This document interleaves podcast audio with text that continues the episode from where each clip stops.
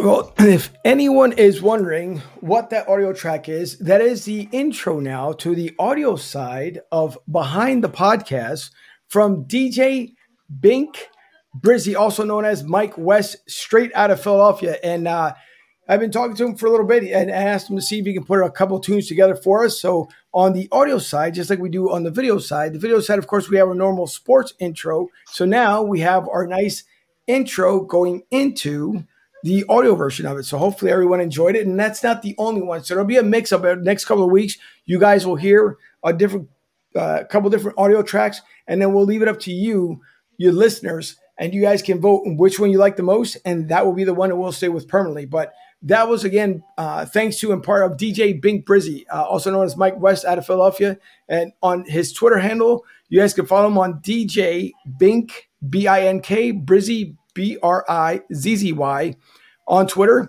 And again, just both of us reached out to each other, collaborate a little bit, and he came up with that little audio tune. So hopefully, and the guys here on the panel, hopefully you guys liked it. Yes, I'm getting nodding heads. No audio. Word up. There you go. Good That's stuff. Right. So thanks to, again, to Mike West. We appreciate it.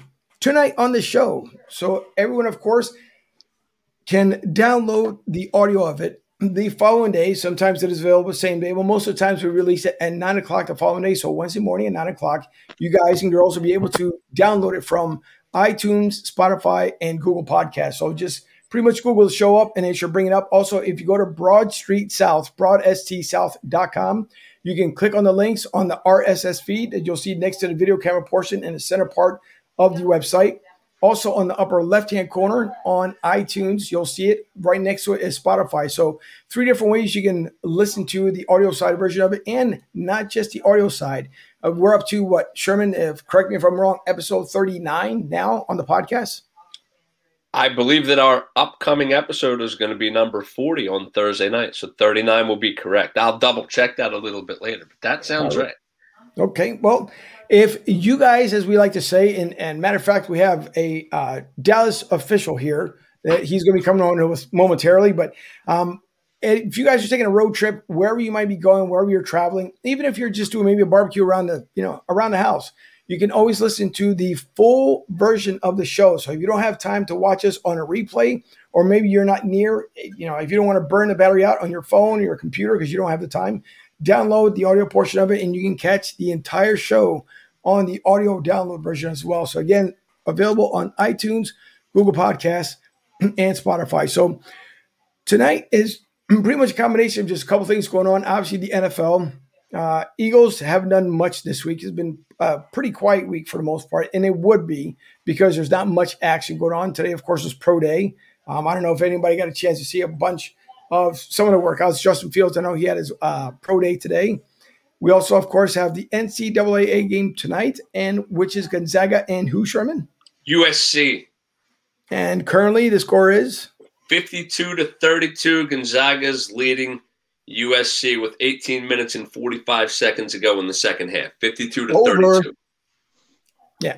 So Gonzaga is probably, yeah, you're probably right. Gonzaga's probably going to end up taking running away with it, and I'm going to hit this for a second and then bring it back.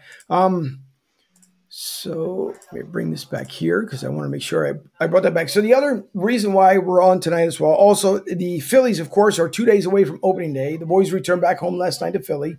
So in case you missed it, there is a video out there on the Phillies handle on Twitter. And you can see, I believe it was 5 or 6 tour buses that came in that brought the boys back into town I'm pretty sure the weather is much cooler than it is down here in Florida. So it's the adjustment period that you go from the warm 80 to 90 degree weather that we've had here for the past week or two back up to the, I would assume what today was back 60s back home, 56 maybe. Yeah, about 60, 65. Seasonable, but it's going to be colder come opening day on Thursday. Okay. So Phillies will make their transition back to being in the regular spring-like temperatures, put it that way. And we're hoping that the Phillies end up winning just because, ironically, they do play on April Fool's Day.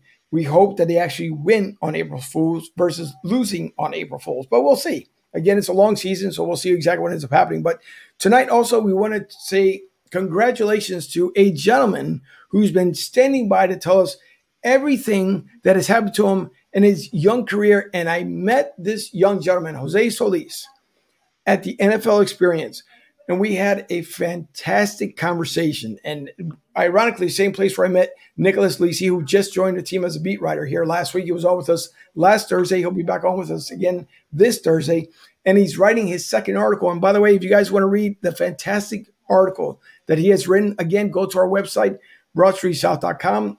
Excuse me for the voice, get a little bit raspy because it's been a long day, but it's on broadstreetsouth.com. Check out the article he put out there, and it's a comparison to the later rounds of the guys coming through the draft. It's a great article to read. So when you guys and girls get time, please go to broadstreetsouth.com. You're listening here on the audio. But Jose Solis. So I met Jose, and we must have spoken. I'm going to go. Jose must have been, it felt like, truthfully, an hour. But it might have been like 15, 20 minutes that we were out there talking. Mm-hmm. So it was that. Oh, no. You want me to go ahead or? Yeah, well, I'll tell you right here. So, and I'll have you tell the rest of the story here momentarily. So Jose he was able to experience, by the way, Super Bowl 55, which I thought myself was a huge honor that those guys and girls from the universities were able to do that. And they all looked excited, like they were ready to go. Great job, by the way, Jose, you and the rest of the gang that were out there for the NFL Experience. It was, I mean, beyond safe, so much fun, so clean. I probably could have had a better time other than when we hosted it in Philadelphia, but it was so nice. So thanks to you guys and girls that were out there. We appreciate it because the NFL Fan Experience was beyond perfect, except for the other two guys that didn't get a chance to experience it. But, Bucks end up winning. I'm not a Bucks fan by any means, but the Bucks end up winning. I'm down here. And since I've been down here, ironically, the Rays almost won the World Series, but the Lightning won the Stanley Cup. And now the Bucks win the Super Bowl. So who knows? And the Lightning looks like they may be making their second run again for Stanley Cup champs. So don't know. It's a lot of exciting things going on here in Tampa, but Jose is one of four guys and girls that were from I Am Living Sport that was congratulated with for landing new roles away from what their actual, well, part of what they studied as far as their major. They were able now to start landing the roles that they want to be in, and they're not done yet, especially like when it comes to Jose, Nicholas, to Hannah and Ryan. They were all featured, and if anybody wants to take a look at it, it's I Am Living Sport, and it'll show new jobs, and it'll have the one lady, Hannah, and then Ryan, Nick, and Steven, and it'll show exactly where they landed. Of course, Nicholas landed with us here at Broadstreet South, and we appreciate him coming on with us as a beat writer, and he'll gain experience, which will then open up other doors for Nick. So great job again on the first article. The next article, well, he wanted to write another one, so he's got 2 days to do an opening day saga article. So that should be interesting to see if he can get it done in 2 days, but I'm pretty sure Nick can. But when it comes to Jose, so Jose, you are not originally from Arizona, but you did attend Arizona. So I will let the folks know which university, how you end up getting into the business, and then where you have today, because you have some actually exciting news to drop for us. So Jose, take it away. Yeah, so I was born in Denver, Angel, but I moved down to Arizona when I was 4 years old. So basically, I've been from that place my whole life, and I'm still living here to this day. I live in Gilbert, which is about, depending on how traffic goes, about half an hour, 45 minutes south of Phoenix, but it's within the general area. So I did go to Arizona State University. They've had some notable alumni that in both basketball and football. And of course, Mr. James Harden, he's up in Brooklyn right now. As far as football goes, there was there was Demarius Randall, who's with Cleveland right now, or he was with Cleveland last time I checked. But yeah, we've had some good people in the past, and hopefully I can continue that string of success, because the school in particular that I went to, the Walter Cronkite School of Journalism, Al Michaels went there, so you see that guy every Sunday night. So right. Yeah, that's the standard. That's the standard me and everybody else has to get up to, you know. But I studied sports journalism at Arizona State, and what I really would like to do one day is play-by-play stuff. So again, Al Michaels, I gotta get up to him. So, but being part of the Super Bowl experience with a living sport, that was really exciting, and bringing on Nick, of course, Angel. That's great for him too, especially with where he goes to school, Clemson, because there's arguably no better place to be for college footballs besides Alabama, if than Clemson. So he's in a really good place, and a lot of us we came to the Super Bowl because we wanted to get that experience. We wanted to see what the game was itself in person. And it's not just about the game, of course. And I'm sure Nick probably talked about this too. It wasn't just about the game itself, but it was about establishing context and whatnot. And Angel, you of course are one of the contacts that I made there, and I'm very fortunate that I am thankful that you brought me on here to talk about this stuff. And so back home now in Arizona, I just got an internship with the Arizona Rattlers in their media department. Now, if any of you listening are familiar with indoor football, then this probably will probably be more something that makes sense to you. So indoor football, it's basically half the field of an NFL field, but the scoring is nonstop. You are going to get a shootout guaranteed every single time, and it is pure adrenaline. And I've been to a couple of Rattlers games myself when I was younger. The Arena Bowl years ago, I think it was in 2011, Jacksonville. Jacksonville had a franchise. Orlando did too, but Jackson. Mm-hmm. I don't know if the Jacksonville Sharks are still around, but boy, oh boy, that was a ridiculous barn burner of a game, and the Sharks beat the Rattlers with like 3 seconds left in that game. That remains in my mind as one of the most tense moments of sports that I've seen. And again, I just was at this last Super Bowl. You can't think of a grander stage than that, right? But seriously, indoor football is more exciting than most people might realize. And the Rattlers in particular, Angel, if you ask me, they're the most successful professional franchise that the state of Arizona has had. You've had the Suns around for years, of course, the D-backs since the 90s, Cardinals for a long time as well, but how many of those out of all three of those teams? Oh, and plus the Coyotes. Out of all four of those teams, only one championship. Of course, 2001, the D-backs. But the Rattlers have been one of the most successful franchises that the state has had. They've had at one point they had three straight championship wins from 2012 to 2014. And the first year that they joined the IFL, they won the whole thing.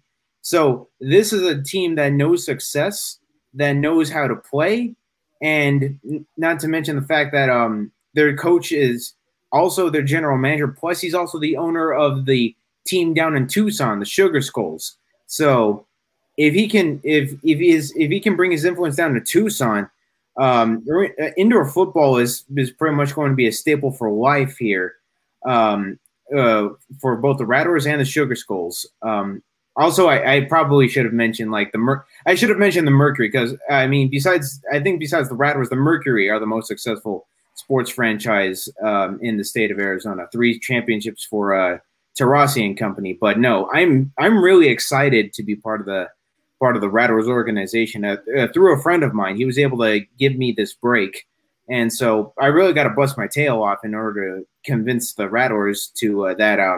I'm a little too important to let go, and we'll be providing social media coverage. We'll be providing highlights of practice and whatnot. We'll be going down to Tucson once or twice a week as well. So if you're still on the fence about indoor football, you really should check it out. Depending on where you live, I don't know if the Philadelphia Soul are still a team or not. I remember they've played the Rattlers a couple of times at the championship level, but indoor football is ridiculously fun. You really shouldn't be on your phone. If you are, then I'm not sure what is going to convince you for some entertainment, because it is really quick. It's fast, and by the time everything's said and done, you won't realize how quick that game went by, because there's just scoring nonstop. And I'm happy to be part of it. I really am. I want to make this the first real break for me, because it's pandemic aside, it's been really difficult to find some jobs, to find space out here after graduating from Arizona State. Right. I've had a lot of great experiences at ASU, part of the Cronkite School, and I wouldn't trade that for anything else. But now that I'm out there, it's this is something I hope that can be a start, because, again, like I've said, the Rattlers are just so fun to watch. They really are, and I don't know where else this might take me, but I'm happy to find out along the way. So, and being here with you, Angel, this is great too. I'm excited that. I'm happy that you decided to bring me on, and I'm glad I can help out whichever way I can. No, believe it. We appreciate it as well. And the one thing about the Arena Football League, so the Philadelphia Soul went back-to-back champions. And actually, they were the ones, just at the same time Villanova won the NCAA title, the Soul ended up going back-to-back, which actually got things rolling in Philly, because then that same – in their following year, the Eagles ended up winning the Super Bowl. So, yeah, believe me, it's super exciting for sure when it comes to Arena Football League. But we like to, of course, congratulate you on your new position. I'm pretty sure you're going to do fantastic, as well as we spoke at the NFL Experience here in Tampa. You're going to do a fantastic job, and I'm pretty sure they're going to see the same thing that I saw in you the day we talked. So congratulations to you, to Hannah, Steven, and Nick, all you guys. It's incredible where you guys are at today. And, again, many doors are going to open, so don't think by any means that your ceiling is here, because you guys, you, Nick, everyone else, you guys are going to do fantastic. As a matter of fact, I had to go chase our sports contributor out of the Arena Football League, because he was actually taking time during his spring break to see how the guys and girls were doing. So, of course, I can't forget the guy, the sidekick, the Shermanator himself, Mike Sherman. I pulled him out of spring break. Mike, how are you this evening?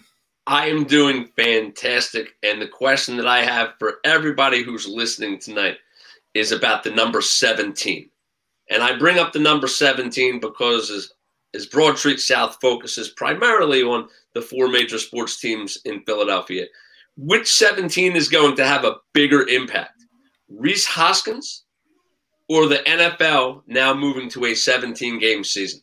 Remains to be seen. It'll be quite interesting, and I'm really looking forward to the discussions that we have either on this show or on Thursday night about how we feel about the 17-game football season as opposed to 16, and how Reese Hoskins is going to end up performing this year. But, Jose, I'd just like to say to you, in regards to everything that you just spoke about, first of all, congratulations on your opportunity. And never make light of the fact that you were involved with this Arena Football League. It might not be one of the four major sports, but there is a market for arena football, just like the WWF or the WWE or soccer or anything that's not sports related. You think about these Comic-Cons, right? 20 to 25 years ago, Comic-Con might not have been a really popular thing, but now it is a really popular thing, and True. You're covering something in the Arena Football League, which might not be the four major sports, but somewhere down the road, it may become increasing in popularity. And until that time comes, there's still going to be a following for it. So it's fantastic that you're a part of this at such a young age. I just want to ask one question to you, because I don't know a whole lot about arena football. Do you think that the athletes in the Arena Football League are good enough to actually play in the National Football League? Well, it's interesting that you mentioned that because a long time ago, when I was younger and started attending Rattlers games occasionally, this was around the time when the NFL had its lockout, and this there was a fella from the Cleveland Browns who was just idling his time. His name escapes me, but he was with the Browns, and he came down to Arizona while he was waiting in the meantime for the season to pick back up, to resurrect itself.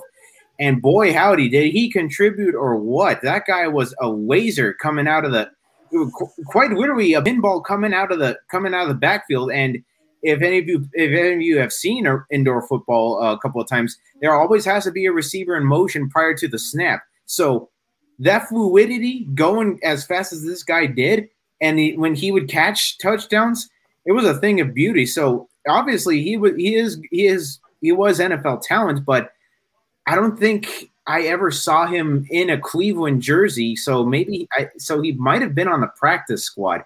But there's definitely the possibility if these guys work hard enough that maybe an NFL team could notice them, because a lot of times you have people who were on practice squads for the NFL that might have been drafted or they were cut. So this is their alternative option. So just because they may not be on the same level as some of the guys that you see regular and an NFL team, doesn't mean that they're worse or not. So case in point, I don't know if Matt Elam is a familiar name to any of you guys, but he used to be on the Ravens. Now, if memory serves correctly, he's one of the latest signings for the Tucson team that I was talking about. So he's a bit on the back burner and whatnot, but obviously, he can still play if he's signing with an indoor football team. So these guys definitely have the talent, but it's just a question of pushing themselves past the other players that are on NFL teams that are already established, that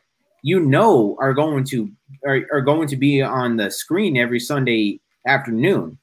It's just that difficult, and sometimes maybe they just don't have the threshold. Maybe they just don't have it as much as some of these other players, but that's not to say that they can't make it in the NFL. And for a lot of these guys, as a matter of fact, I actually did a package for a friend of mine who does local sports here.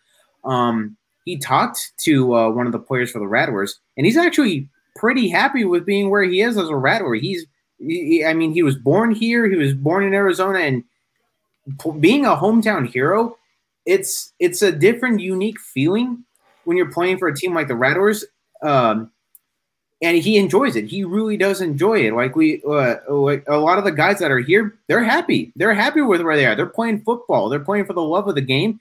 Sure, they're not making as much money as, like, say, J.J. Watt, who just came into town, might I add. But they're having fun.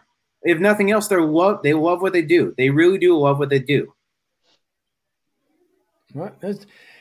I was fortunate enough before I moved down to Tampa that I was able to go to the Arena Football League games, and I really liked it. First of all, you can never, ever go unless you're going back to 1960 when the first Super Bowl was about $10. You can catch an actual championship game at an Arena Football League for the same exact price, because when the Philadelphia Soul went to the bowl and won it, it's all it paid was $10. It was absolutely fantastic. I had a great experience. So yeah, I'm looking forward to it. Of course, the Arena Football League, they're waiting to see what's going to happen. I don't think this year they're going to have, and I could be wrong because normally they've already had the season kicked off, but they're waiting to see, I guess, all the COVID protocols before it's safe for them to be able to, because they're a lot more closer than obviously an NFL field. So they're not able to get, the season going like they normally would, because by now, we'd be looking almost towards mid part of the AFL season, if I remember correctly. So, but it'll be starting momentarily. Of course, the other guy that we love to have on that fills in for Fuji, by the way, is still on assignment. He should be back in studio come next week. So we hope Fuji the best, and he's clear across the country, but he'll come back with some interesting information for us. But filling in for him, of course, is I want to call him now the legend, just because of his voice alone. The legend that is Ryan Neff. Ryan, how are you? Gentlemen, it's so happy to be here with you this evening to see new faces and what they're doing and coming up and getting the process started. I've always said it doesn't matter where you start. You've got to start somewhere and work your way up, just like what's the name of the Miami Heat coach? Eric Spoelstra. Right. started off as a videographer. Yep. So it doesn't matter where you start in an organization, just as long as you get that start. That is very true. It's great to see these two gentlemen, following a passion or just for fun or just doing it because that's what you went to school for. But I remember it took me forever to get into sports radio way back in the day. I was in college. I went for radio and TV and communications. And when I was in college, it was the thing to be in. When I got out of college, guess what? Wasn't the thing to be in. And it literally took me like 10, 15 years. Back then we used to send out cassette tapes. So it just, and you're never too old and you're never too young to get your start. So to see these two gentlemen on with us, it's absolutely fantastic. That's true. And Jose, I don't know if you remember cassette tapes or not. I'm pretty sure the family must have them around at one point or another, but it was, if you want to throw it, way back next to cassettes were a good old floppy disk. If you owned a Commodore 64. So evolution has come a long way. And of course I don't want to forget as well, of course, our primary sponsor of the show that were absolutely fantastic. Loving having them on. It is Fans of Philly. And now the baseball season is 2 days away from opening day. You guys can go to fansofphilly.com and you can see the upcoming road trips. They have one in Boston, which should be a lot of fun, and it has an entire weekend package. And they have the package listed on the website. Also with the New York, I guess I can call them Stankies because it's exactly what they are anyways. The New York Yankees. So you can go to the New York Yankees and you can take a look as well. They'll have a package together so you guys can go up to the Bronx and check out a Yankees game. But again, fansofphilly.com. You guys go out and you can also go through the link on our website, BroadStreetSouth.com, or you can email joe@fansofphilly.com. But wait, there's more. You can also call them at 610-517-7171, 610-517-7171, and just reach out to them and tell them, hey, I'm thinking about taking a road trip with the Phillies or the Flyers, and better yet, the Eagles season, when it kicks off again, we may be doing a road show in Vegas. So stay tuned for that because there might be a big package going on there, and that should be a lot of fun. So we'll see. We're trying to put all that stuff together. But again, visit fansofphilly.com. We would appreciate it. And last but not least, so, we as much as we say Dallas sucks, and we say it all the time, of course, we have videos all the time that shows everybody screaming Dallas sucks. We did it at Tampa Joe's back in the day. But we do have a representative from the Dallas Cowboys, and he's starting to get his feet wet in it, soon to be the general manager of the Dallas Cowboys. We have tonight in the house, Austin Kiefer. Austin, how are you? I'm great, Angel. Thanks for having me on. I am very excited to defend my Cowboys against these Eagle fans. I've been listening in, and you guys get to say whatever you want, but it stops now. All right. So I got the Cowboys back, and I think. Might have some backing from Jerry Jones, but we'll get into that later. But I'm happy to be here with you guys and back my Cowboys up because obviously they need some help right now. It's okay. Listen, we understand. And so Austin, Jake, Kim, his mom, Tim, his dad, Hillary. So, when you have to pick, when you're in the schoolyard, Jose, and just so you can get involved as well here. So, when you have your teams, you're in school, and then everybody lines up. So you have maybe, 5 versus 5 for football there, flag football in the yard. And when you have like the last kid, and it's like, all right, I'll take, whatever, Timmy, you're it. So the Kiefers, right, they put all these names in a hat. And so when they pulled the last one out, that was it. It was the Cowboys, and that's how they became Cowboys fan. That's the story I'm going to tell, but that's not the actual story.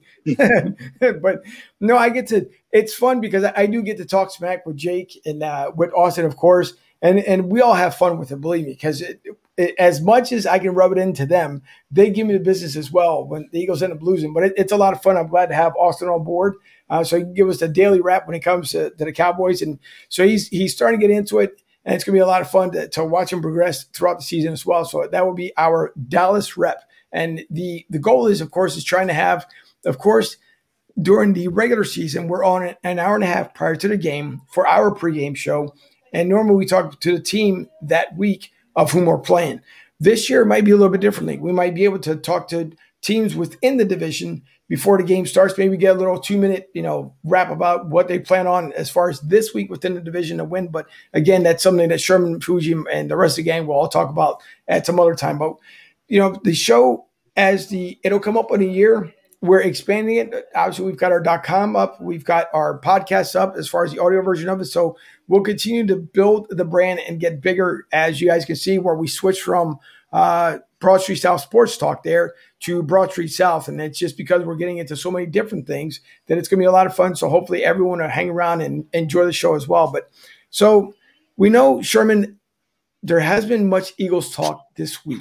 And it's been pretty quiet for the most part. We haven't heard too many grumblings. We're trying to see what's going to happen at number 12, other than the big splash between Miami and San Francisco.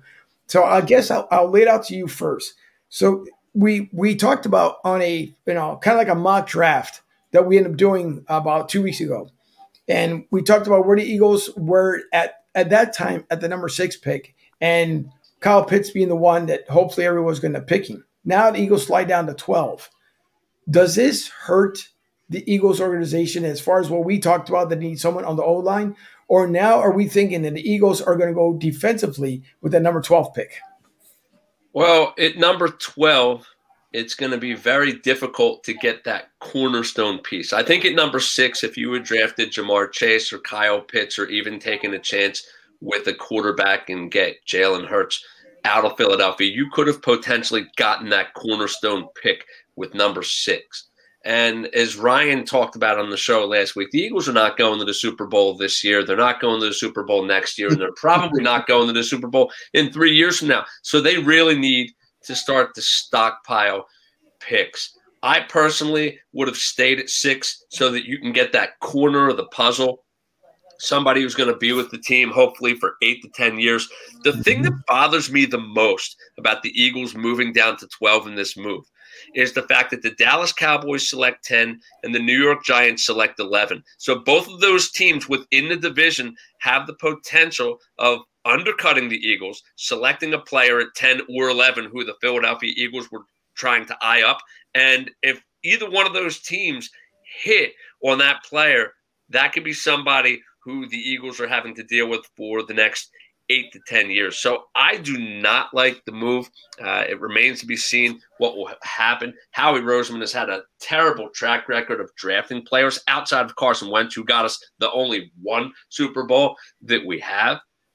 So moving down 6 spots, I'm not so sure that that is the answer. I would much rather control the cards and say, hey, here's who we're picking, Dallas and Giants, deal with it, rather than saying, oh, we're picking 12 and we'll have to deal with who the Cowboys selected at 10 and who the Giants selected at 11. I think they're in a little bit of trouble here. And just like I've said, in order to really get better, I think that they're going to have to pull that rubber band way back and let it go. And as I see in the chat that we have going on, yes, Nick Foles did get us the Super Bowl in the playoffs. I agree with that 100%, but Carson Wentz was having an MVP season up until that point, until he got hurt in the game against the Rams. Look, I'm not taking anything away from Nick Foles, but Carson Wentz had a great season up until that point. And I know I'm so looking forward to the Eagles-Dallas rivalry that we're going to have. And as much of trash talking as we're going to have back and forth, and Dallas Cowboys are such a mainstream team all over the United States of America, right? The bottom line at the end of the day, the Philadelphia Eagles have a lot of problems to fix themselves. And for all this trash talking that we do, according to my mathematics records, because I am a mathematics teacher, the Dallas Cowboys have 5 rings and the Philadelphia Eagles have 1. And we need to get over it at some point and, get our act together before we're worried about what the Cowboys are doing. And if you watch one of the earlier episodes when the Eagles played the Cowboys the second time of the season, I guaranteed that the Philadelphia Eagles were going to win that game, and boy, was I wrong. Yep, I said it. Boy, was I wrong. I'm going to man up. I said I guaranteed they were going to win, and they lost. Yeah, listen, but it's okay, and Ryan, I'm going to get you here in a second, but listen – no matter what, yes, I understand they do have 5 rings, and yes, I also understand they only have that one solitary one. But I will say this much. The last time the Cowboys won the Super Bowl, If I remember correctly, the VCR was the number one item in America, if we want to go back that far, 25 years. And the gentleman that's in the green room here with me, I don't think he even knew what a VCR was way back when, if I remember correctly. So, Austin, before I get to Ryan here, we know because we love to tease Dallas fans. It's just the way in working. We have a lot of fun with you guys because it's to your own expense. The only thing I will say, which I was advocating, and these guys know as well, is that I was hoping that Dallas did the right thing, which was to sign Dak Prescott, which they did. I think that's huge for you guys because I know it's going to be not so big for us, but I wanted Dak to get paid. And I think more than your Ezekiel Elliott running back, for what he did to him, I think hurt Dak's chances and almost actually got him knocked off because Andy Dalton was brought in, and I don't believe it was supposed to be a one-year commitment when it came to Andy. I think that was supposed to have been the actual signing of Andy Dalton, but I think Dak Prescott's agent finally made the push. Like, listen, we got other teams that are interested. We want to see what you guys are going to offer, and they finally made the offer. So coming from the Dallas camp, is it more exciting now that they finally have Dak Prescott locked in for at least for the next 4 years, $136 million, if I remember correctly? And to me, when are you guys getting rid of Ezekiel Elliott? Because I think he's the biggest cancer that you guys have on that squad. Yeah, so as a Cowboys fan, signing Dak was a little bit of a breath of fresh air because we as Cowboys fans, we like Prescott. He came in after Romo, and he really filled in the shoes, if not took it to another level with his play. So I'm a big fan of Dak, and I'm glad we signed him. I didn't want to be like the other teams, Eagles, going through these quarterbacks here and there and not really sure if they're going to pan out or not. We know what Dak is. We know that, you know, he's going to be productive. And with Zeke, I think Jerry treats some of his players like his kids, right? Yeah. He drafted Zeke. He gave him a big payday, and so I think he's going to ride that train to the bus station or ride that train to the station. I think he's going to just ride the contract out, and Zeke will not get repaid after that contract. I think that's what's going to happen with him. All right, fair enough. So then my follow-up question would be then, I I'm not a super fan, and I don't know if the rest of these guys are not. But when it comes to Mike McCarthy and Jose, I don't know. I'm going to ask you the same question as well. You can join on this one, but Mike McCarthy, I don't think was the actual answer for the Cowboys. I still to this day believe that was the dumbest mistake, other than many more than Jerry Jones have done. But I don't think that he should have been there. I know that obviously your former coach got a lot of grief for it. I know he went to New York. It's a good possibility he may become a head coach again, at some point. I think the Eagles almost end up actually reaching out to him. But in your own opinion, do you believe that Mike McCarthy is anywhere even remotely of winning you guys another Super Bowl championship? No, I don't think he was the answer, and I don't know. I don't know if he can really lead us to the Super Bowl again or to the Super Bowl at all. The one time he did go was with Aaron Rodgers, right?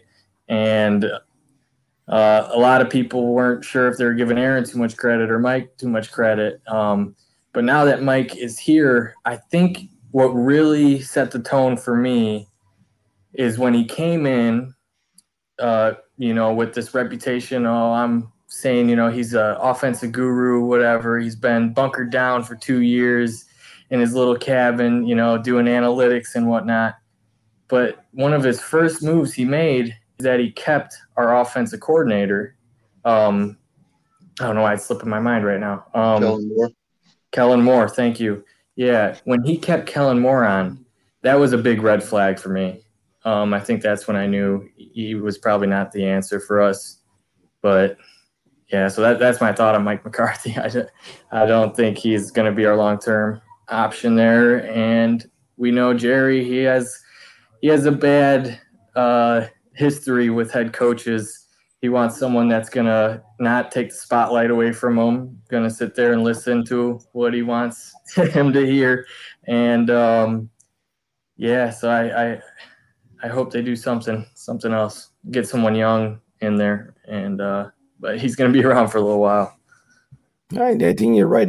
They may, who knows? I mean, many things can happen. In Jerry Jones' house, you never know what's going to end up happening. We've seen it many a times. When you think a certain player is going to stay there, he gets rid of him. I mean, you look at your coach, same exact thing. He's there for now. I mean, who's not to say that maybe depending on how the season starts, if Dallas goes 0-4, would Mike McCarthy still be there? I mean, there's so many different variables when it comes to the Cowboys this year. I know they're making some pretty good signings. We're going to see what they do in the draft. Usually do pretty well in the draft as well. We know it, obviously, in the NFC East. But it's going to be interesting to see what Dallas is going to end up doing. So I don't know. He may not hang around. So, Jose, I'm not too sure if obviously being from Arizona, if you're much of a Dallas fan or not. But as far as for you, in your own opinion, Mike McCarthy, yes or no when it comes to the Cowboys? Angel, I speak as someone who grew up as a Packers fan. Watching Mike McCarthy, I can tell you this. After losing to Seattle numerous times in the playoffs, I started questioning whether or not this was the front office's fault or was it Mike McCarthy's fault. And I've come to the conclusion that it was a combination of both. But after a while, it was clear and obvious that Mike McCarthy and was starting to see a rift between him and Aaron Rodgers. Now, right. I know Aaron Rodgers isn't the most likable person in the world. I mean, he's by no means an absolute jerk, but when you have Aaron Rodgers as a player and you're the head coach, most of the time he gets a lot of more pull in ways that you don't as the head coach. So I don't know what Matt LaFleur is doing there, but obviously it's working for the moment. It was clearly not working after a while with Mike McCarthy, and Mike McCarthy's play calling was suspect as well late into the season. Like, I was an intern for the local flagship station of the Cardinals here. Right. When Steve Wilkes was the head coach of the Cardinals that one year, going into Lambeau, the Cardinals were playing the Packers in Lambeau. That, I believe, was the second or third win the Cardinals had the entire season, and I was watching that game. Now, I wasn't upset at the Cardinals being a guy who lives here, but I was upset at the play calling and the decisions and the overall scheme that Mike McCarthy had presented.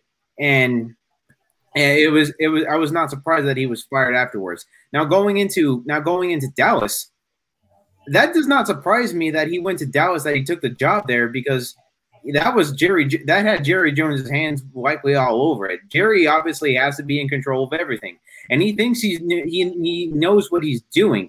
Now, I'm not saying I could do my job better than him, but there's a lot of things where Jerry Jones is not doing a good job, and hiring a guy like Mike McCarthy, who with the play calls that he's had with Dallas in the time that he's been there, that's not the right decision. That's not the right guy for the job. I would have liked to have seen Eric Bieniemy take the position as head coach instead. Give that guy his due. I mean, yes, you probably talked about Eric Bieniemy several times, as well as has the overall media. I mean, the guy definitely deserves a shot at becoming the head coach, but I would have rather seen somebody else besides Mike McCarthy take the job in Dallas, because it was clear after a while that he's lost the luster that he had when he helped lead the Packers to the 2010 Super Bowl and win it. And I watched that game. So to go from that game all the way to what happened in his final season with Green Bay, I think Mike McCarthy is past. I think he's past the head coaching stage. If he's gonna be a coach from here on out, it's likely going to have to be as a coordinator, because there are just some people after a while who are coordinator as best as they can do. And I think McCarthy's in that position right now, but good luck trying to convince Jerry Jones of that. Yeah, and you're right. You're hitting all points, and that is absolutely true. And before I get to Ryan here, which he knows tons about cassette tapes, because that's the kind of era that we're in. Also, some 8-tracks that both you guys probably definitely won't know about that one, but Sherman does. So if you want to look at 8-tracks, go back and take a look at those. That's when you used to go in the car. So my dad had a 76 Impala, right? And so if you've never seen one, Think of the double-sized version of a cassette tape in about that long, and you pop it in, and you had 4 channels. Click, click, click, click, and that's how you find basically your next song. So one thing is you mentioned, Jose, you said you have your dad has some Public Enemy and an AC/DC cassette somewhere in the garage? Yeah, he still keeps his cassettes. Like, he really likes Public Enemy. He likes the old school hip-hop stuff like Tribe Called Quest. Those guys, he has, I think the album is, I think it's called Fear of a Black Planet. That's the album he has on cassette. He also has Back in Black on cassette. And it's funny because, one of my Christmas gifts that he got for me was Back in Black on a CD. So to go from a cassette to CD, obviously there's the time difference and there's like the generation gap, but he still has the original Back in Black on cassette. Well, that's interesting. So, Ryan, of course, we talked a little Eagles. We talked a little bit, of course, about Dallas here. And I'm going to flip it back to you because throughout the week here, we've been talking about as far as the Eagles, and we just talked about them switching down here to number 12 spot. You stated to me, as we normally talk every day, is that the Eagles are in the same place as they were last year. So I want you to kind of touch up on that because we can get, of course, the viewers and the listeners to get caught up in our conversation. So what do you mean exactly where the Eagles were? I know what you mean, but the viewers may not know what you mean as far as like where they stand today at the same place where they were last year. Last year, they draft Jalen Hurts, and it really puts a cog into everything. Wentz's confidence is shot. He's looking over his shoulder. What the hell is going on? The whole 9 yards. We saw how this last year played out. It was a complete disaster, okay? Then behind the scenes, it comes out that Lurie believes in Hurts. He wants Hurts to be the quarterback. All these different things are coming out, the whole relationship between Wentz and Peterson and, Lurie's pulling the strings and this, that, and the other thing. And then everything seems to die down a little bit. Wentz goes to Indianapolis. Everybody, is washing their hands clean now and fresh start or whatnot. And everything just seems to be calming down just a little bit.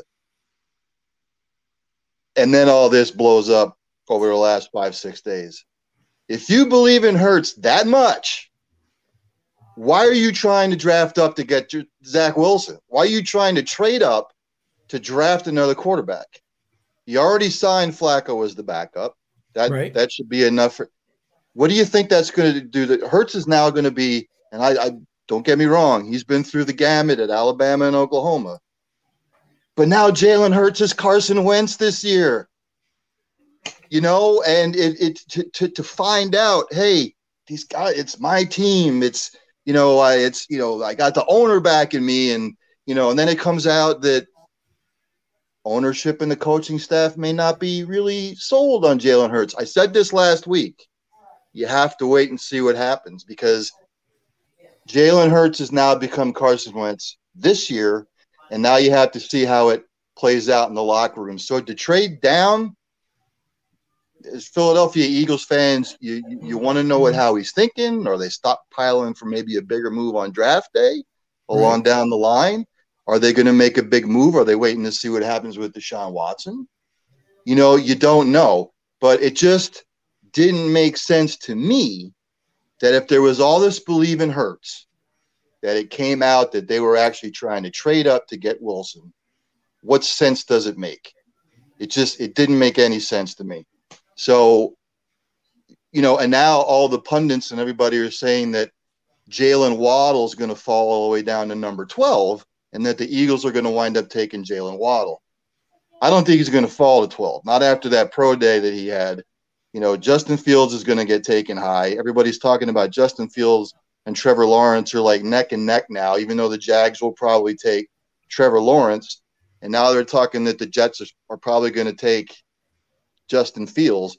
I just have a feeling that now the Eagles are going to lay low. They're going to wait close to draft day. I just think they're stockpiling all these picks for maybe something potentially big.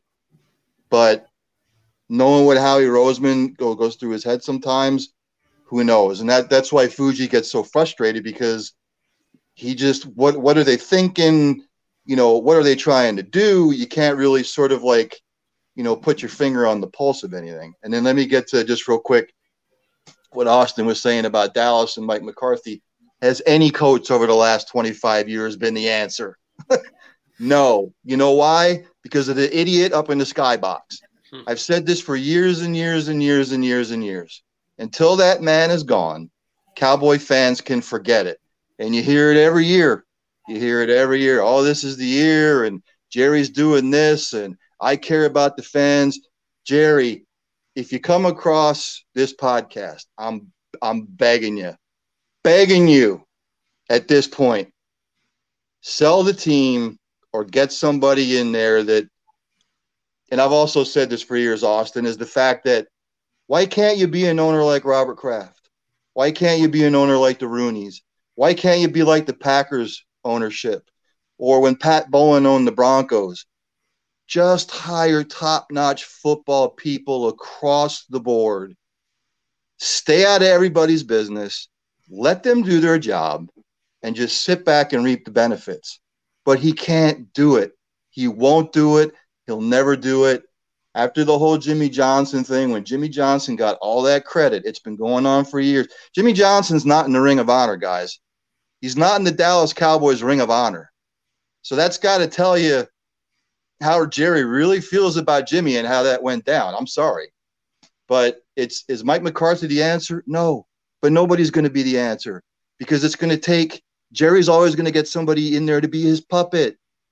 I said it before, when you aggravate Bill Parcells after 3 years where he's just like, no, I'm gone, I'm out, I'm not doing this.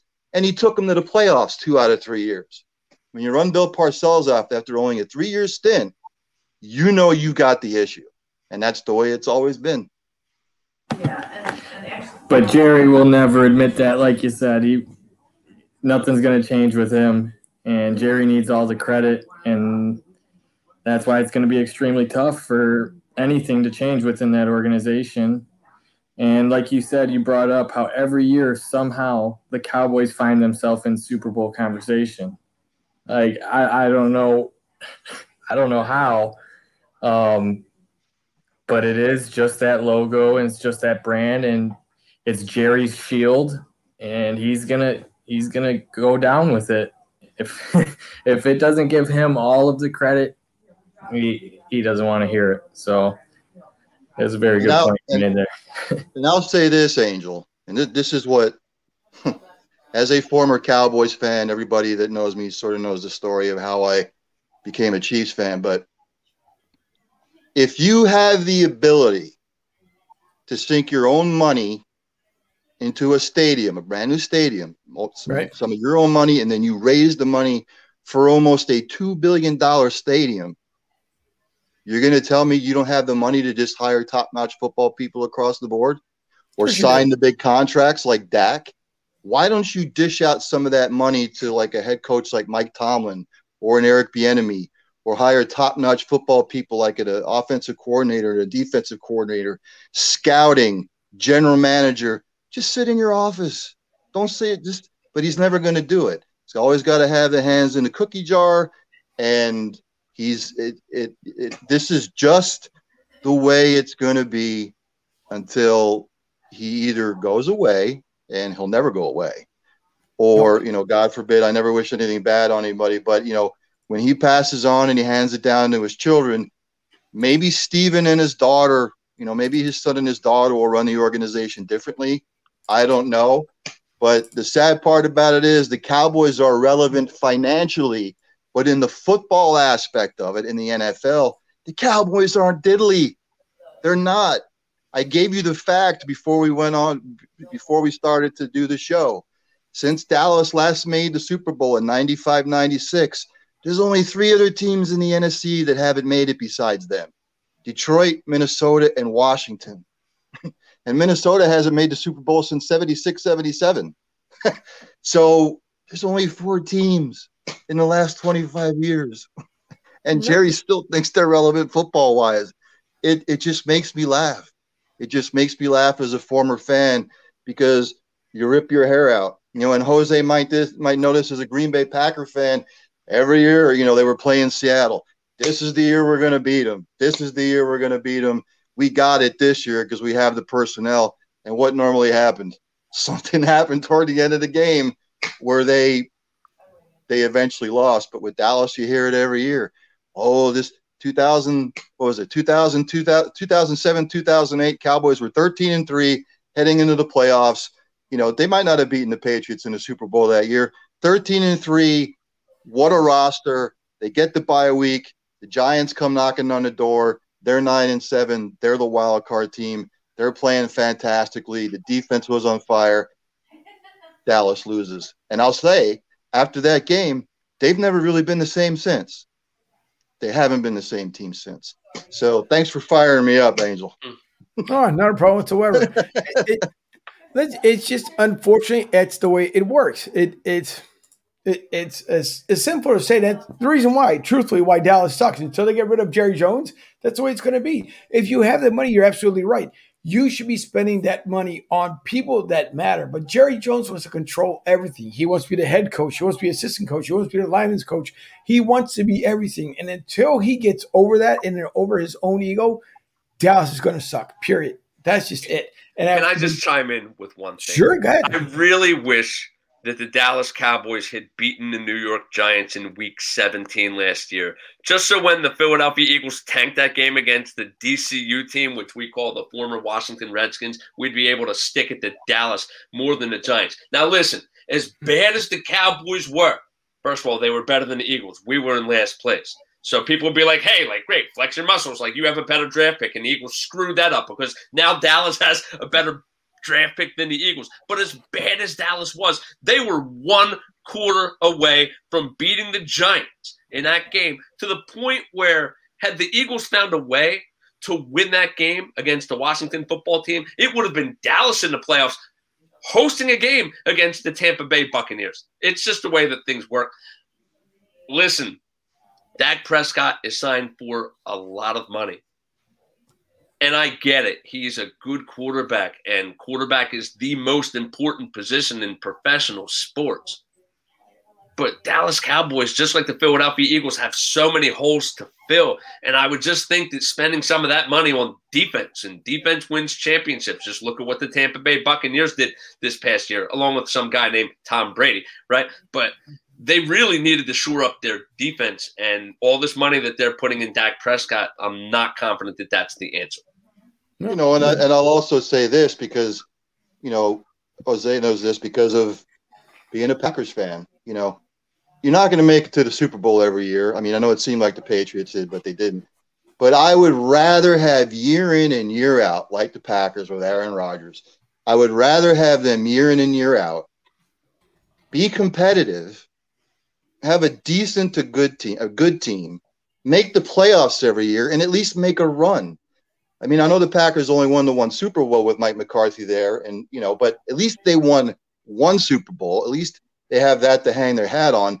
But I'd rather have my team be competitive like that, just like when Andy Reid was in Philly.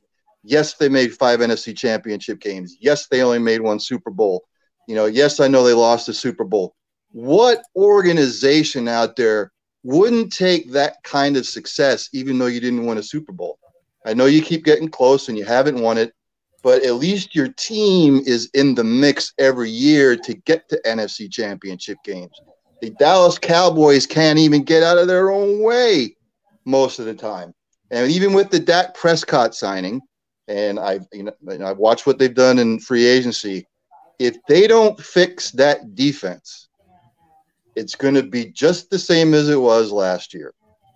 And if they get the even if they're a top 15 defense with the way that division is, yes, they'll be in the mix to win the division, but the way the defense is and the way Mike McCarthy is, you know, now you see sort of why Aaron Rodgers didn't want Mike McCarthy there anymore. I just don't think Mike McCarthy in today's NFL relates to what it was when he first got hired as the Packers head coach. Even back when they won the Super Bowl, and what was it, 2010, 2011? Is that what it was, 10-11 season? I think he related a little bit more just because of the offensive guru thing. And I think, you know, everything was hunky-dory when it started, but obviously the marriage, you know, soured, you know, toward the end there. And I just don't think that I just don't think he has the ability to relate to the players. And even with Andy Dalton last year, they still had Zeke. They still had the receivers. You know, they still – and it was just, you know, that defense couldn't stop a cold. Good Lord. Well, I'm going to say that at least Austin has been introduced formally tonight. He's getting bashed by, of course, the Eagles organization, but that's fine because that's the way it works, and he'll deal with it throughout the year. Maybe, you know, he'll see. We'll see what ends up happening with Dallas, but of course, it's only the Jets. But you're right; you hit it on every point. And Sherman, the same thing. It could be same could be said about the Eagles. So there's a lot of work to be done. The entire NFC East. It's like that. The Giants. Who knows what the Giants will do this year? So it's going to be this year. I said it last year. It's going to be interesting because of COVID. This year, it's going to be interesting because of the actual drafts. Because I think finally. We can stop kind of weaning away a little bit from COVID, and we'll see exactly what ends up happening next. Who knows? It's going to be great. So kind of switching gears here. And Sherman, I noticed you said 2-1 for the Blackhawks at the end of the second period. But more importantly, Zaga, what was our final? The final score was 83-64. And for those who like entertainment, I believe Gonzaga was favored by 8.5 points. So 83 minus 64 is 19. So for everyone who decided to enjoy the entertainment, the extra entertainment, and pick the Gonzaga team who's undefeated this year, they just keep rolling. As Ryan and I have talked off air, this is Gonzaga Bulldogs tournament to lose at this point. You're right. And listen, just as we talked about what it was at Oral Roberts, who saw by any means Gonzaga many years ago making run after run after run. So you're right. It could be for Gonzaga to lose. So we're going to switch gears now, of course, over to baseball because we know, again, your Phillies are back home. I think they got one more spring training before the actual regular season starts. I don't think they will do the usual when they go around and meet and greet the fans on opening day. I think that'll kind of go away again thanks to COVID. They have to keep the players safe. So, Sherman, we know and we hope to expect for the Phillies, and I'm not and forgive me everybody if I forgot what the starting lineup was, but I know we had our own projected starting lineup. Do we feel the projected starting lineup that we came up with last week will be close to what Girardi put down there? Or are we all going to be kind of surprised coming, I guess, tomorrow when he decides what the starting lineup is going to end up being? I don't think there's going to be any major surprises with the lineup that Girardi puts together. I know that we had a spirited conversation last week about Harper potentially leading off, Hoskins potentially leading off, and putting some other guys up and down the lineup in the 4, 5, and 6 positions. But I think that Girardi is going to stick to his guns. He's going to put McCutchen into one spot. He's a trusted person in that spot. Personally, I don't like him in that spot, but he had a pretty good spring. I think he hit over 300. Rhys Hoskins will most likely be in the 2 spot. Bryce Harper, your best hitter to break it up, righty, lefty, right. He'll be in the 3 spot, and then you'll probably put a JT at 4 and Bohm at 5, and then Didi at 6. I don't think there's going to be any major surprises with what Girardi does, and that's the problem that I have. I think that Girardi needs to do some things to surprise all of the loyal Philadelphia fans that are out there. I'm thinking the Phillies are a 4th-place team this year at 77-85. There's too much stock being put in to Zach Eflin thinking that he's going to be a Cy Young candidate. Like, he's not a true number 3 starter. Has he pitched some great gems in the past? Absolutely. But that doesn't mean that you're automatically a 17-game winner next year. And this debacle that they have in center field this year, I get it. Odubel Herrera is not on the roster, and I have zero problems with that. But between Kingery, who's now in the minors, and it's Adam Hazley every day in center field, I don't know how much stock we put in him. Hopefully he'll have a hot bat. There's just too many question marks with this team. I don't like the bench. I don't like the fact that Jojo Romero is starting as in the minor leagues. He's another left-handed arm that they could have in the pen. And they're in a really competitive division with the Atlanta Braves, the New York Mets, the Miami Marlins, and the Washington Nationals this year. So I guess we'll see what happens because their first 13 games, I believe, are all against the Braves and the Mets. So if they falter early, they can fall out of this race pretty quickly. Yeah, they sure can. And before I get to Jose with the Arizona Diamondbacks here, because I'm interested to hear as far as the Diamondbacks, what the capacity is and what he expects out of the Arizona Diamondbacks. So, Brian, I know you're not maybe a major Phillies fan. We understand it. But Backing up as far as what Sherman stated, where do you feel the Phillies will fall this year as far as in the division, whether being first, which I don't think, or I do think all of us can agree that the Phillies will not finish on the top of the division unless everyone happens to tank. So where do you feel where the Phillies would end up falling in as far as in the division this year? I mean, everybody's picking them toward the bottom of the division. I don't see anything to deter me from that, especially with what Sherman was saying. And, and I agree with Sherman, if this is just how I've always been. If you've got the team that you just sort of know what you have, but in the end, you want to see how it goes for a while.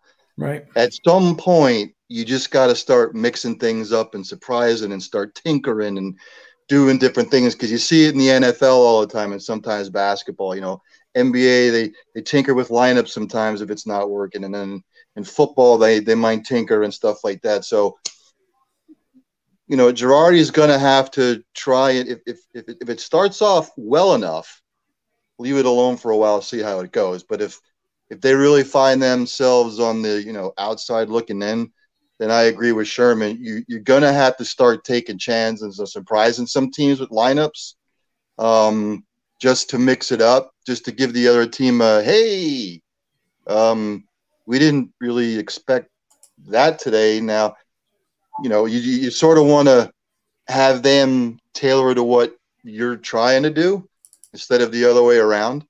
So, yeah, I mean, I agree with Sherman. At some point, you're going to have to just start. You don't have to do it every day, but every once in a while, just throw a cog into it. I mean, make other teams think about it a little bit, if you know what I mean.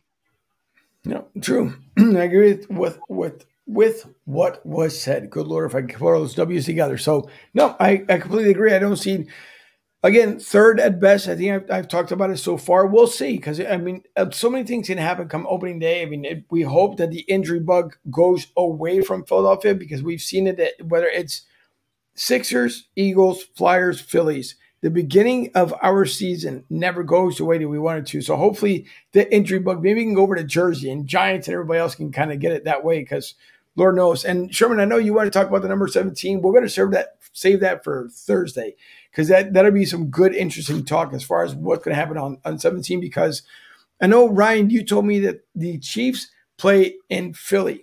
Is that week 17? No, actually, the Week 17 game for the Chiefs this year, with the addition of Week 17, they actually had the Packers. It's Packers at Arrowhead for the last game of the year. So the Chiefs, they haven't stated which. I think the Chiefs might play the Eagles at the link. I think it might be October. It's like October 17th or something like that. But I believe it's sometime in October. As far as I know, the NFL schedules have not come out. So even though there's 17 weeks and the Eagles will be playing the Jets this year and Kansas City will be playing the Packers, I don't think that that's necessarily going to be reserved for Week 17. Historically, I believe in the NFL, if I'm not mistaken, the last week of the season are normally games that are played within the division, if I'm not mistaken. Well, from what I saw online, Sherm, is the added game, the very last game of the year, is the Eagles playing the Jets. So I don't know. And when I looked at the Chiefs schedule, they haven't set everything up, but they give you the teams they play at home, the teams they play away, and then they give you like this, the added game. And the added game at the end of the year for the Chiefs is the Packers. It's at Arrowhead. And I believe the Eagles are playing the Jets, but I can't remember if it's in Philly or if it's up in New York. All the games are in the AFC stadiums this year. I know that for a fact. But, oh, my goodness, if that ends up being an AFC-NFC battle Week 17, that's absolutely terrible for ratings, because of the fact that you don't want a potential Super Bowl matchup to be played in Week 17. Yeah, that's true. You have to dump that somewhere else within the schedule. No, you don't. You don't want to see Kansas City and the Packers with potentially some of their scrubs playing, because of the fact that they've already wrapped up their divisions, only to play in the Super Bowl a couple weeks later. I'm pretty sure that the NFL will find a way to keep the division matchups in Week 17. I misunderstood. I thought you were being sarcastic. I thought you were talking about the Eagles-Jets being a potential Super Bowl matchup. No, not the Eagles-Jets, but you talk about Kansas City and the Packers. Like, that could be a potential Super Bowl next year. I mean, I know it's too early to say, no, Eagles-Jets, forget about it. The Eagles are going to be terrible next year, and so are the Jets. And even if the Eagles beat the Jets next year in that game, even if they win, they lose because of the fact that that'll bump them back a little bit further with their draft status. So you might as well tank that game against the Jets because they're not going anywhere anytime soon.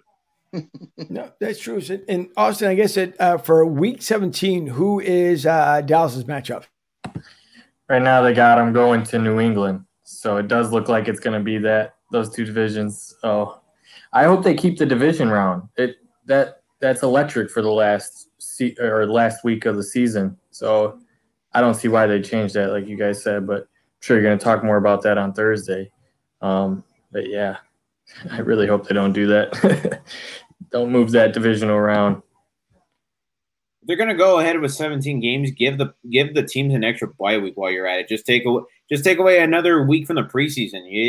That makes sense to me. I think they should get rid of preseason all together. If you really want to make it easy on the players, just don't even have preseason anymore. It doesn't make sense. You know, the preseason, all it really was for, to be quite honest with you, when you look backward over the years, it was for all the second team, the third team, the potential fourth team. That's really what it was for.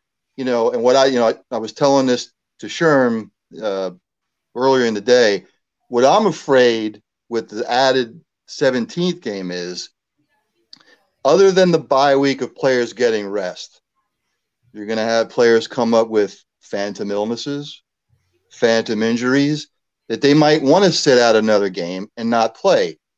Because the players already have said to play the season the way it is taxing. Now to add another game, and what would kind of suck is, let's say a lot of – you know how it is now, guys. At the end of the year, if they sort of had things wrapped up and you know who's going to the playoffs, they already have some players sitting. Well, who's to say some of the other players, you might have the playoffs on the line. You might have a couple guys say, to hell with it. I'm going to sit because we need to rest too. So I'm just interested to see how the NFL is going to handle all this with the added extra game. I don't like it. I don't agree with it. I think the 16-game schedule was fine. Right. I'm actually – an added proponent of, and I know a lot of people disagree with me, but this is just the way I think. If you're going to go to a 17th game and you're going to go to like three wild card teams, I wouldn't even have divisions anymore. Just have an AFC, an NFC. You take the top, take the top seven teams.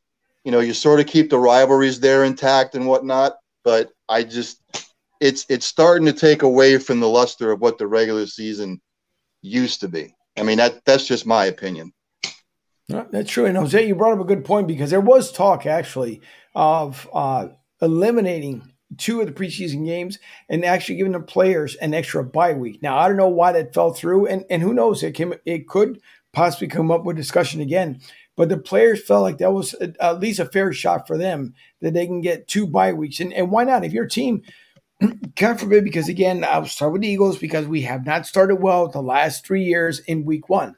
But let's just say if you get an early bye week. So let's go with week 4, you get the first bye week. Then you get another late one come week 12. Two bye weeks are better when you get your players at least healthy to make that playoff push if that's where you are. So I'm agreeing with you. It would be nice to see if they would minimize two preseason games and then add that extra bye week. This is almost going to turn into like a youth organization basketball league where every single player on the team has to play for a certain amount of minutes. And trust me, talking about last one picked, right? I am definitely a classic last one pick person when it comes to being an athlete. So I was that person who got into the game with maybe 38 seconds left to go in the game. And there was no way that I was getting my hands on that basketball. I'm just running up and down the court. But These paid professionals getting all this money, that's bad. Trust me, if the Philadelphia Eagles have to start Joe Flacco in a game, they're in trouble. Austin and Dallas, I don't even know who the backup is in Dallas anymore because of the fact that Andy Dalton is now starting for the Bears. Talk about a dumpster fire team. The Bears, they're in trouble. How they even made the playoffs last year. And this all ties together because there was an Arizona choke last year. How Arizona did not make the playoffs and how Chicago did make the playoffs last year. But, Austin, I will ask, who is the backup to Dak Prescott this year? I believe right now it is Ben DiNucci. Ben DiNucci still. Okay. Yes. And, Jose, yeah. I would love to know, being in Arizona, and I know you're a Packers fan, can you just talk about how irate the fans were in Arizona last year when Arizona seemed to have things locked up to get into the playoffs and then just let it all slip through their fingers and let the Bears get in? It was pretty disappointing. The feeling around here was one of frustration for sure. It was around this point that like the offense started to stagnate. You had players on defense there that clearly they're there. They know what they can do. Like Chandler Jones is consistent through and through. Even though he's getting older, he may not have the same power that he did maybe a couple of years ago. He can still play. The linebacker core could use some work, but they're definitely going to need it in the draft now that Hassan Reddick is gone. Yeah, I remember it was. I believe it was the one game the Cardinals had on Amazon Prime. Throughout the entire game, the defense was doing everything it could to sustain the Cardinals to keep them in the game, and the offense just kept sputtering and sputtering. Now, how much of that was on the players themselves, and how much of that was on Cliff Kingsbury and like some of his play calling? I can't say for sure, but I do know for a fact that afterwards there was a lot of criticism leveled towards Kingsbury for certain calls he should have made. And especially going down all the way to the final game of the season when they were visiting the Rams in L.A. That was their last chance. That was their very last chance to get in, and they could have possibly gotten in. But I was watching that game. Even with an injured Kyler Murray, they were still trying to keep themselves in because the Rams – they were down to their backup as well, John Wolford, who, by the way, was a quarterback here in Arizona for the short-lived AAF Arizona Hotshots. So we were a little bit familiar with him and what he could do. And this guy, he was keeping the ball on options and making defenders look silly. They were making a guy from the AFF look like he had been playing for years. Looked like he was second coming of like Aaron Rodgers, like. The way he was scrambling and keeping the ball at times, for whatever reason, the defense didn't seem to have an answer for that. And then when they brought in a guy Chris Streber, who was really only known for being a guy who kept the ball as a quarterback and ran in the CFL, that guy clearly wasn't the answer himself. So the offensive inconsistency way down the stretch is what really became a hassle for fans and what was really aggravating for them to watch, especially when Cliff is supposed to be such an offensive-minded genius, and that doesn't help the fact that there is still criticism towards Cliff Kingsbury that he lost his way into this job.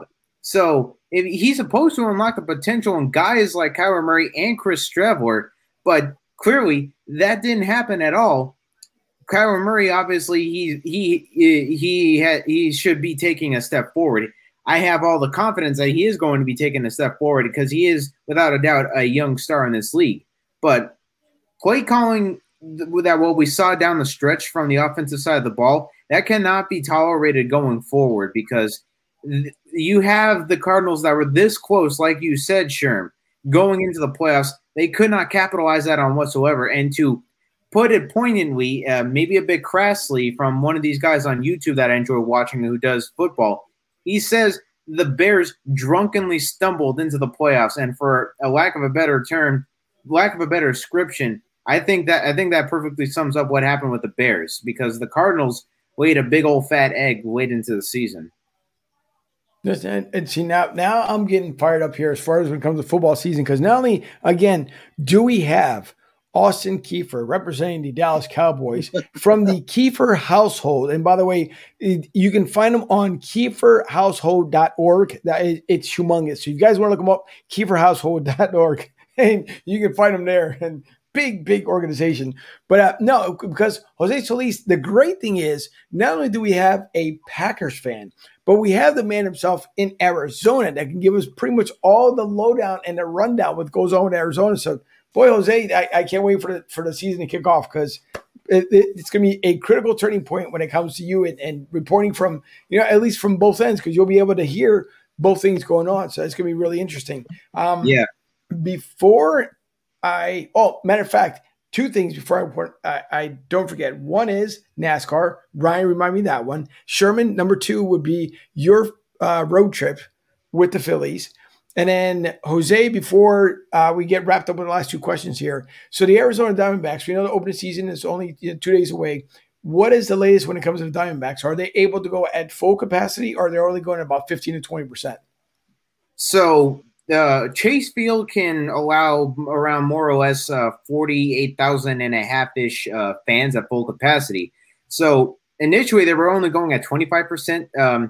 They just announced about, like, I'd say 4 hours ago that they're going to allow at least 20,000 fans for opening day, which is around 41% at capacity. So they've allowed more fans for the season.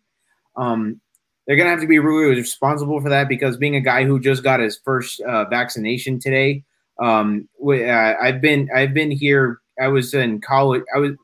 When COVID struck, I was in my last semester of college, and being part of the student news team covering Arizona and seeing all the cases spike, it was really disconcerting, very disheartening to see that happen and to be in the condition that the state was. So I really hope the Diamondbacks know what they're doing and being careful and, more importantly, responsible and cautious about this. I understand that we as a nation are getting closer to it, and thank goodness that we are to fixing it. But you can't call it too early. Otherwise we're just jumping the shark here. So yeah, around 41% full capacity. So I just really hope the fans and the franchise as a whole are very cautious about this. I'm pretty sure they will because I don't think anybody wants to see anything going backwards. We hear, of course, that there's the fourth version of the virus and all that good fun stuff. I don't like to talk about it because I'm tired. I'm up to here with corona nonsense. So that's just me personally, the way I feel. Hopefully no one take offense to it because, I don't know, we live in a whole different society. But, again, I'm done with the whole thing of it. So we'll see. But I don't think anybody – in all actuality and seriousness, I don't think any of the fans, any of the players obviously don't want anything to revert backwards. So I'm hoping that everyone will still at least play it safe. If you need to wear your mask, wash your hands, all the good fun stuff, because that will allow us to be here doing what we do, to have fun, to watch the teams do what they do. So let's hope everyone takes it serious. But Ryan, before I get to Sherman and his Phillies road trip, Bristol. A complete and utter disaster. I think we talked about this as well back and forth this week. I don't understand why in the world would they bring dirt to probably one of the most iconic venues in Bristol, Tennessee, which is that bowl where they normally end up racing. So I'm going to ask you, what in the world was NASCAR thinking bringing dirt into Bristol? I don't know if some of the drivers after the race or, you know, some of the so-called experts were just trying to put a twist on it, but at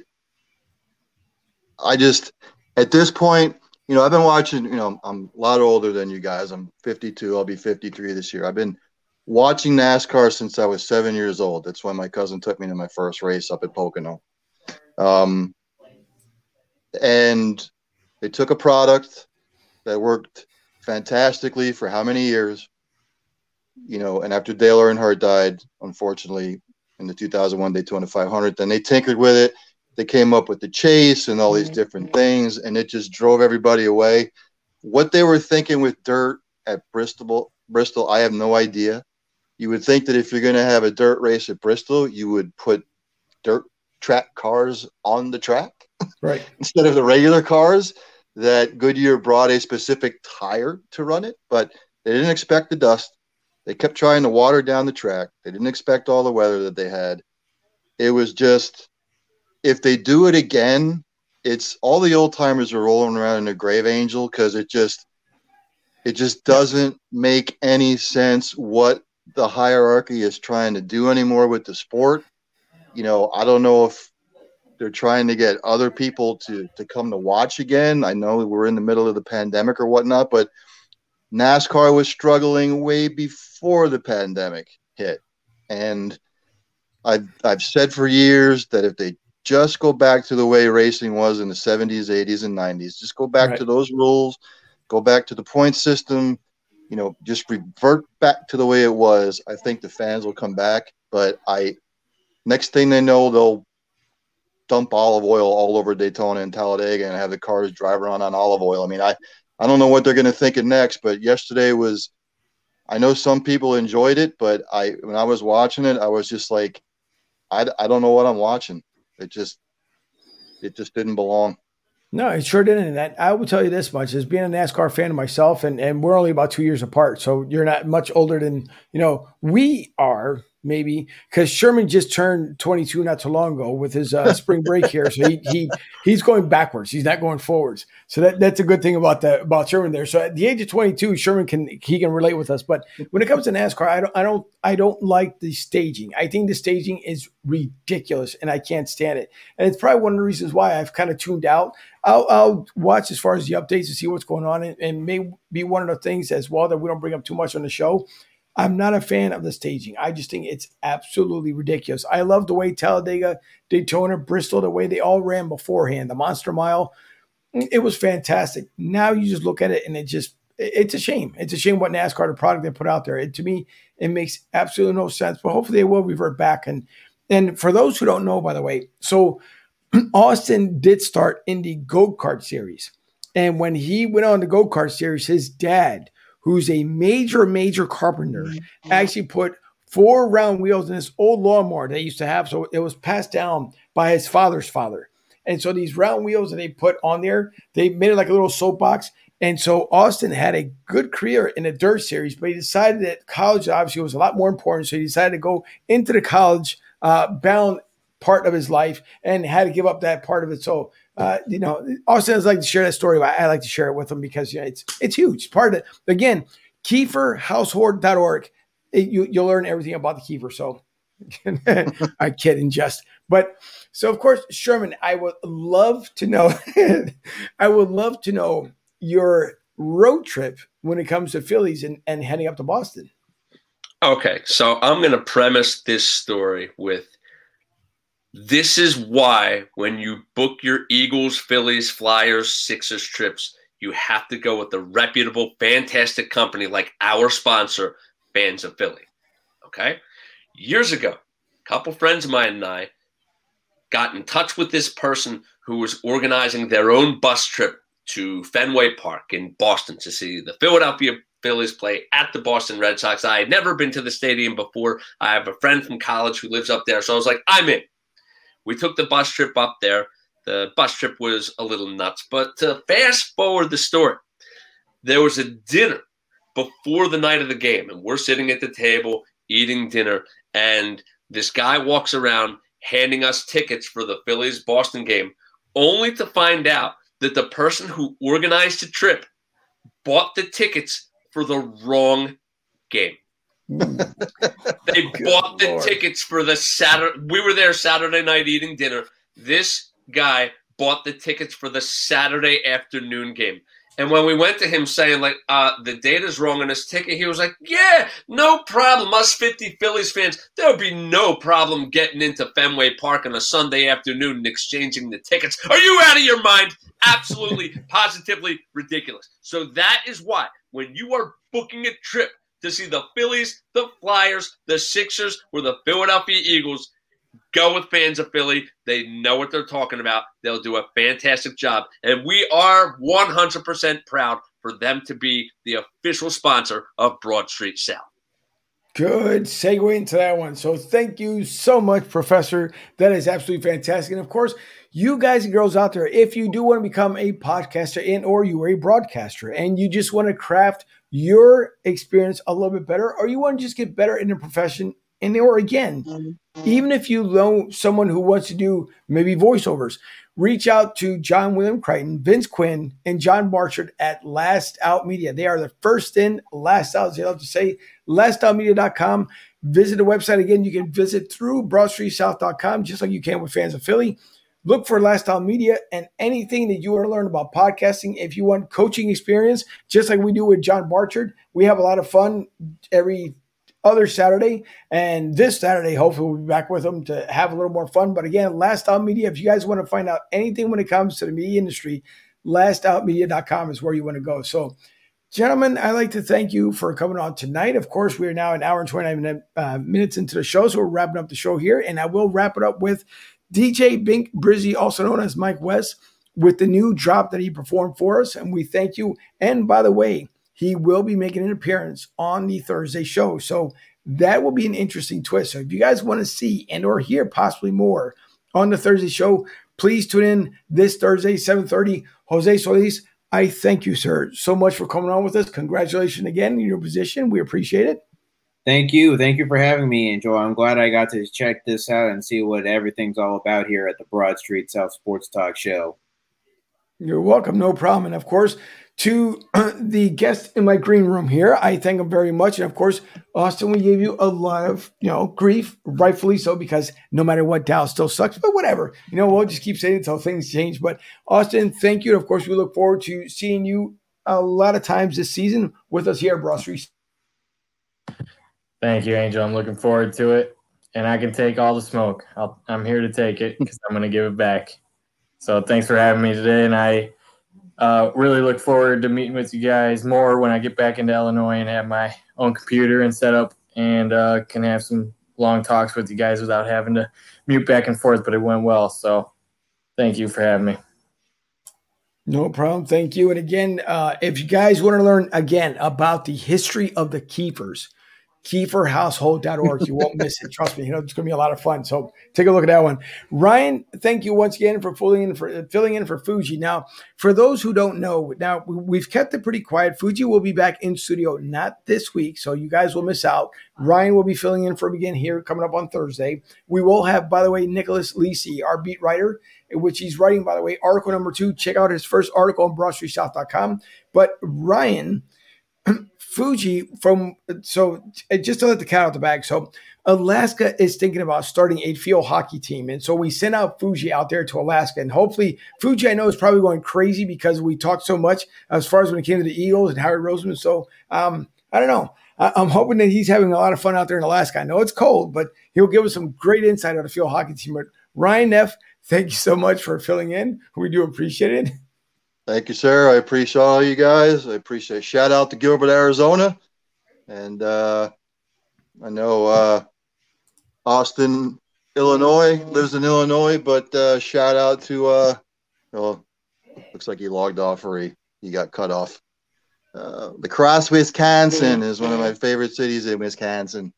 So, but shout out to those gentlemen for coming on. It's fantastic hearing other people's stories and how everything's going. No, listen, we do appreciate it. Again, thanks for filling in. We really do appreciate it. So thanks a lot. Again, Jose, thank you.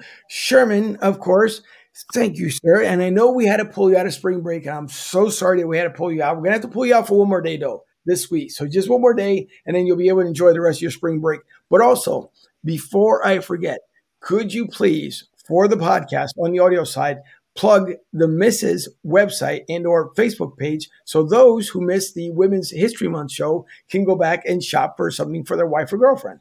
So my wife has a website, BurksBoutique.com. She sells predominantly plus-size clothing, but she has other sizes as well. She goes on live multiple times during the week, normally around 8 p.m., so check her out, BurksBoutique.com,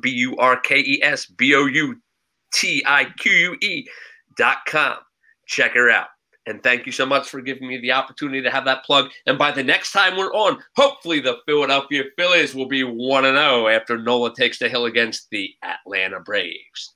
Let's hope. We'll see exactly what happens. So everyone, enjoy the rest of your night. Of course, we will see you on Thursday evening. Once again, thanks to fansofphilly.com for being the sponsor of the show. If you guys want to reach out to fansofphilly.com, you can reach Joe at fansofphilly.com on his email and or call, once again, 610-517-7171 to reach your Fans of Philly and book your trip, whether it be in Boston, up to New York, or a future Eagles game. Same with the Flyers game. If you guys want to go out of time, go through fansofphilly.com. We do appreciate it. And again, we will leave you as we head out with the sounds from DJ Bink Brizzy, also known as Mike West, the intro and now outro song of the audio side. And there will be more to come. So we'll see everyone Thursday night. Thanks, everyone, for listening in. And please, again, download it through iTunes, Spotify, and Google Podcasts. Everyone, have a great evening.